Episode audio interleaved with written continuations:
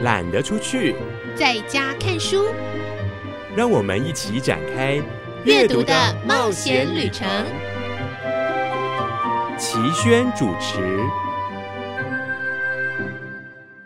各位亲爱的朋友，我是齐轩，大家都平安吗？大家都要保重哦。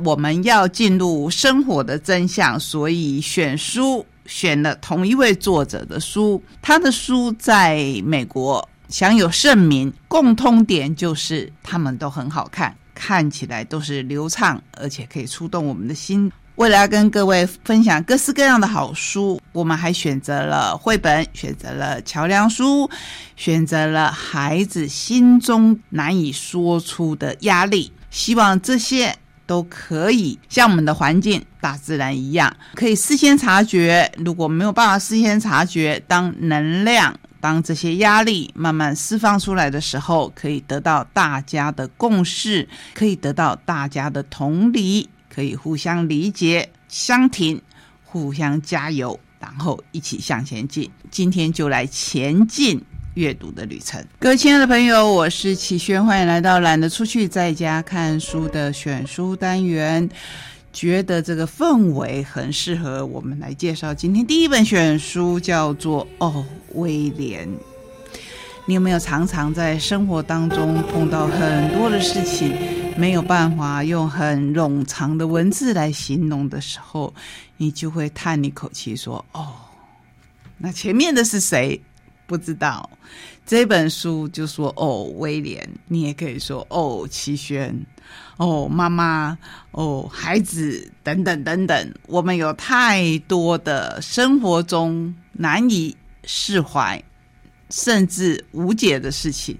这时候，我们可能可以先叹一口气，说：“哦，好。”那我们来介绍伊丽莎白·斯特劳特这位作者。美国当代作家，一九九八年伊丽莎白出版长篇处女作《艾米伊莎贝尔》，即荣获与入选多项文学奖。二零零六年出版《与我同在》，登上全美畅销榜，入选美国独立书商协会选书。他的第三部作品，我们节目曾经介绍过，《生活是头安静的兽》。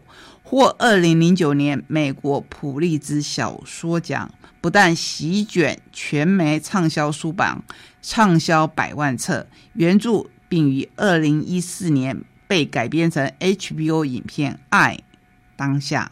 而后，伊丽莎白陆续完成多本畅销作品，《不良品》，一切皆有可能，《Olivia Again》。其作品屡获读者好评，蝉联畅销排行榜。他以长篇小说《不良品》入围布克奖、都柏林文学奖的决选，并改编成舞台剧，在伦敦及百老汇上演。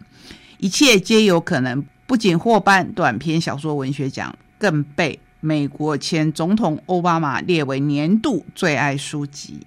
他还曾入围很多很多的奖，我们这边就不细数了。他的奖项就在此打住。我们回到作品的本身，刚才提到他以长篇小说《不良品》入围布克奖，而且这一本小说曾经改编成舞台剧，在伦敦及百老汇上演。为什么会先提《不良品》这一本小说？因为这一本小说是促成了我现在手上很新的。哦，威廉的诞生，因为这是一系列的作品，以主角露西·巴顿为主轴来写这三本书。那在不良品演出的时候，作者说他在后台听到了演员跟导演之间的对话，突然有了灵感，也就是这个演员好像是真实的人物了。我们也可以说，在我们写书的时候，笔下的人物会有他自己的生命，好像他会带出他的背景，他的另外不为人知的故事。这个故事可能作者起先都没有想到的，你会觉得很悬吗？其实不是啊。我们跟人的交往也是这样，我们起先可能跟他慢慢的认识，很多事情是一些黑秘密。有些人是打算把一些黑秘密都带到棺材里的。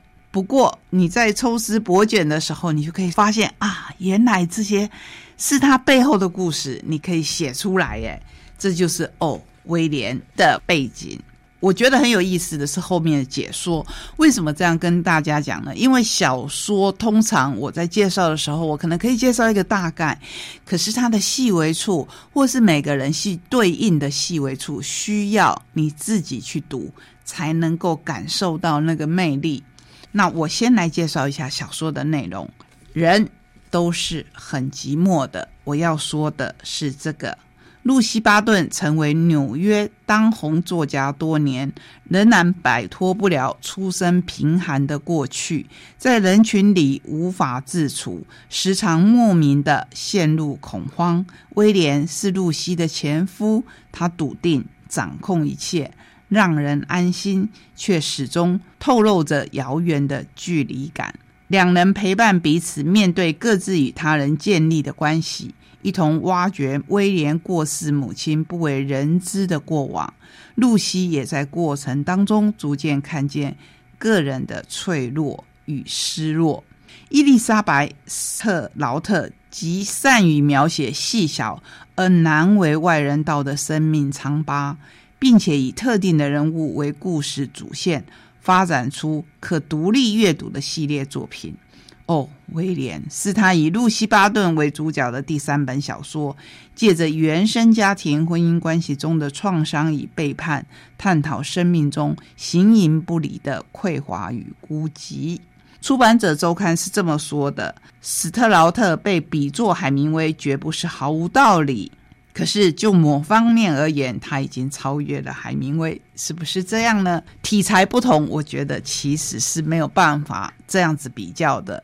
那么你会不会这样比较呢？会不会让你想起海明威？也甚至你没有读过海明威，那都没有关系。现在来读当代的作品，你可以去看看为什么有人会把它比作这一位。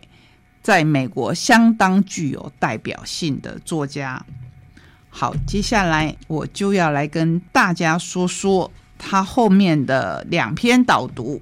我比较有兴趣的是心理师的读后分析。刘仲斌这位临床心理师他说，读这个故事需要一些耐心。它的结构很简单，上下半场一分为二。上半场是回忆录，下半场是归乡录。从上半场可以看出故事的梗概：主角露西是一位作家，前夫威廉则是微生物学教授。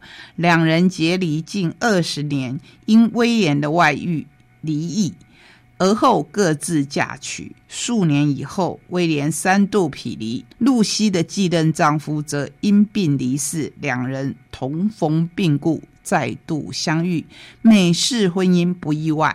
这是上半段，你读的时候可能会需要一点耐心。不过，你如果读过他的其他的作品，以露西为主角的，你应该会好奇，想要再往下读，他到底在别的作品里面没有谈露的故事是什么呢？故事从露西的回忆开展，而这段回忆录就像一组捷运的路线，起站是前夫威廉，下一站是婆婆凯撒琳。重点来了，重点就是凯撒琳。凯撒琳一直嫌露西的出身不好，每次介绍她的时候都说：“这是我媳妇露西，她出身贫寒。”如果你被你的婆婆这样讲，我相信没有一个人会是欢喜的。不过，随着她跟威廉回到婆婆的故乡，才发现原来这一本书不是露西跟威廉的故事。哎，这一本书其实是两个女人的故事。刚开始的时候。我们会看到威廉因为在良好的家世当中长大，所以显得一切都是比较完美的。相形之下，露西是有经济弱势、羽权剥夺、优势忽略、期望代偿等等。在这样子的过程当中，就会看到露西好像是受尽了委屈。不过，当我们后来一直看、一直看的时候，就会看到，在故事接近尾声之际，我们看到了娄伊斯。娄伊斯又是谁呢？娄伊斯是威廉同母异父的姐姐，在这之前是没有人知道她的存在的。她揭晓了生母凯撒琳的过往。返乡公路来到终站，读者此时才会赫然惊觉，故事的主角根本不是露西威廉，而是露西凯瑟琳。自始至终都是两个女人的交锋。原来凯瑟琳的童年过得比露西更寒碜，于是她决定逃离那一栋破屋，先挣个有钱的农场主人，待时机成熟，再抛夫弃女，前往。城区寻求生机，发誓一定要把日子过得优雅而体面。然而要做到这个份上，就必须改头换面，精准的掌控生活的线条，将力气花在肉眼可及的形象上，再花更多的力气镇压那些难挨的回忆。不能有任何的闪失，要能优雅的笑，然后反手锁紧地下室的门才行。我觉得这一段话非常精准的捕捉到这一本书的精髓。想象一个女人，当她要抛夫弃女的时候，她不但要优雅的笑，而且反手就要紧紧的锁上你身后那一道通往地下室的门。非常精彩的一本小说，值得你来细细的品尝。我们等下回头介绍她的上一本小说。我们来看伊丽莎白的上一本书，一切皆有可能。生活当中不是就是这样吗？你会觉得哇，怎么会发生这样的事情？太不可思议了。可是其实一切都有可能。我们都是一团糟，安杰丽娜。我们拼尽了所能，爱的不完美。我们都是患着牙疼的灵魂，被可怕的羞耻追赶着。但是这没有关系，听到你痛苦的回声，就没有那么孤单了。这可能就是我们人不能是独居的动物的原因吧？你可以说互相取暖，你也可以说我们多多少少还是可以从别人的不幸当中得到一点安慰。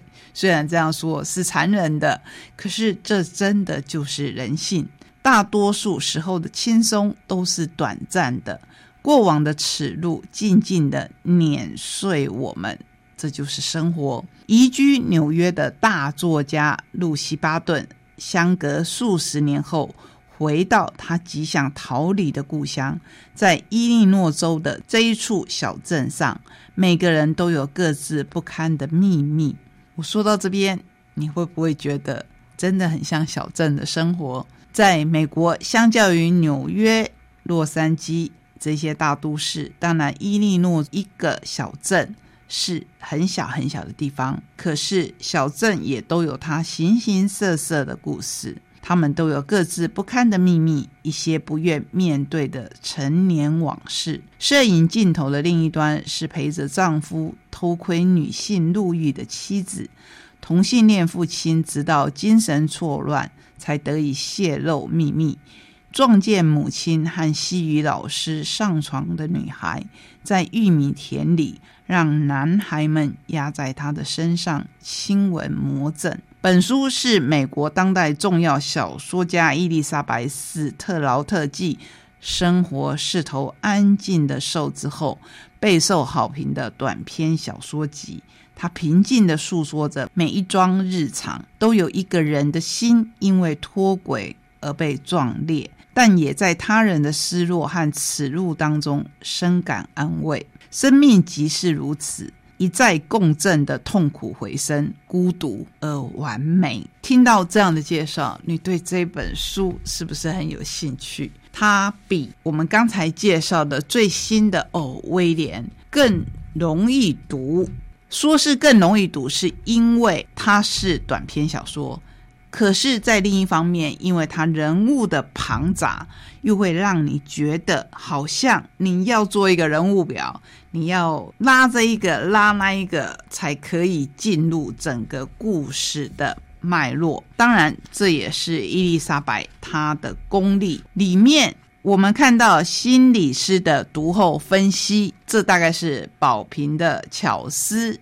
认为伊丽莎白的小说里面实在是牵涉到很多人的心理，所以这本书同样有智商心理师来跟我们分享他的读后感。这一次请到的是周牧之，他说读完这一本小说后，心里有些沉甸甸的。在这一个小镇里，每个人都有伤，彼此扣着一环又一环。而我印象最深刻的是。奈斯利一家故事中的奈斯利一家家境不错，父母健在，女儿们长得也漂亮。姐姐琳达与妹妹派蒂当时都被称为奈斯利的漂亮女孩。但这个看似美好的家，就在一个创伤事件中崩毁了。当奈斯利家夫人被小镇的人们发现和派蒂的西班牙文老师有染。派蒂早就知道了，因为他早就曾经撞见过母亲与老师的偷情画面。这个创伤一直留了下来。派蒂与琳达的妈妈自然是失去了这个家，然后这一对女儿也失去了母亲。可是如果拉大来讲，这一对女儿也失去了父亲。姐姐跟妹妹的反应是不一样的。姐姐就立表忠诚。要代替妈妈成为忠诚于父亲的乖女儿，妹妹呢，则是忘不了那一幕，所以她就会跟男孩比较滥交。可是，在这当中，她的创伤是在哪里呢？或许我们每个人有处理自己创伤的方式，这个创伤会不会过去，可能也都会跟着我们一辈子。不过，大部分的人。应该不会把它写出来，或是也不知道要怎么表达，那就来看看伊丽莎白·史特劳特的书。其实，在一切皆有可能里面，我觉得有一个非常有趣的角色，一个七十八岁的老太太，她有一天突然就离开了这个小镇，然后跑到遥远的地方去，交了一个小她二十岁的男朋友。后来，他的女儿去看他，他们有一段非常精彩的对话，是这本书里面我自己最喜欢的一部分。所以每个人看书的观点都不一样，喜欢的地方也不一样。邀请你来看看这两本宝瓶，我今天所选的书，我相信你看了以后，如果你喜欢的话，你会有兴趣再去找伊丽莎白其他的书来看看。